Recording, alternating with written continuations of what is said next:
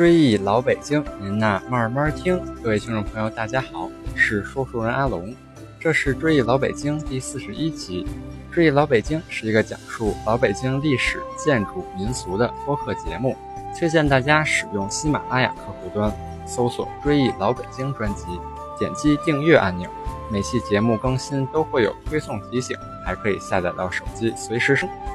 那么今年是中国人民解放军建军九十周年，习大大阅兵的新闻也是刷遍了朋友圈。那么在几百年前的明清北京城，皇家军队在哪练兵阅兵呢？之前的节目里咱们讲到了，在上世纪四十年代，北京的街巷胡同有三千两百多条，每条胡同的名字都蕴含着丰富的历史。在这些繁杂的胡同中，还真有一条胡同的名字和练兵有关。那么，这条胡同在北京的宣武门外大街路西，从宣武门到菜市口之间有一条小巷，叫做教场口。虽然是学校的“校”字，但它的音读作教育的“教”。您该问了，什么是教场呢？原来，它旧时是比武的专用场所。教场二字早在唐代的文献中就有记载，到了南宋，咱们的老朋友爱国诗人陆游在他的笔记中也有记录。他在一一八九年的十月的一天，看到当时的皇帝在教场检阅部队，因为明代这里开始成为军队操练演武场所的出入口，所以这里便称作将军教场口。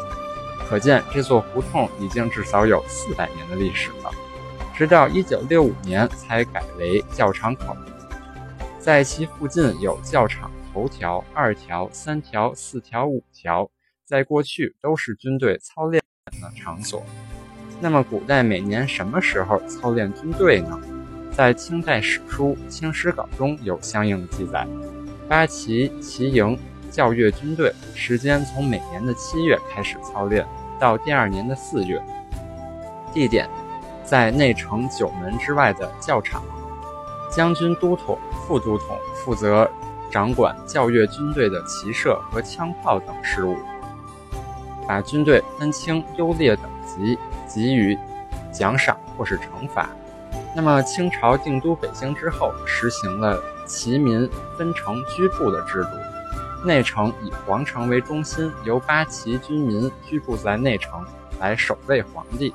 当时这里是镶蓝旗的地盘，而士兵居住的营房位于现在淮柏树街的西侧。清代各旗都在所在城门外设立教场和演武厅，来熟练骑马射箭。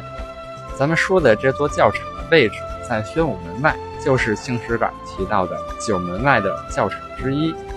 那明清时期皇帝阅兵有没有像今天的观礼台呢？您别说，还真有。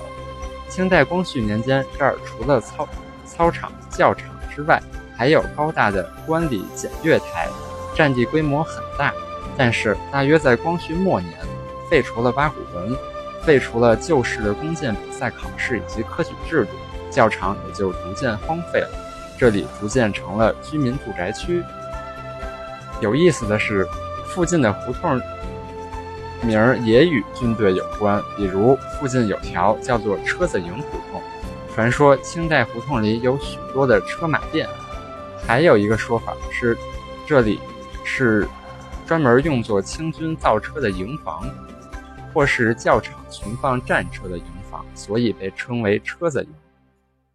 欢迎各位朋友将我的节目转发至微信群或朋友圈，希望大家一起努力去探索老北京，记住一段不该被遗忘的历史。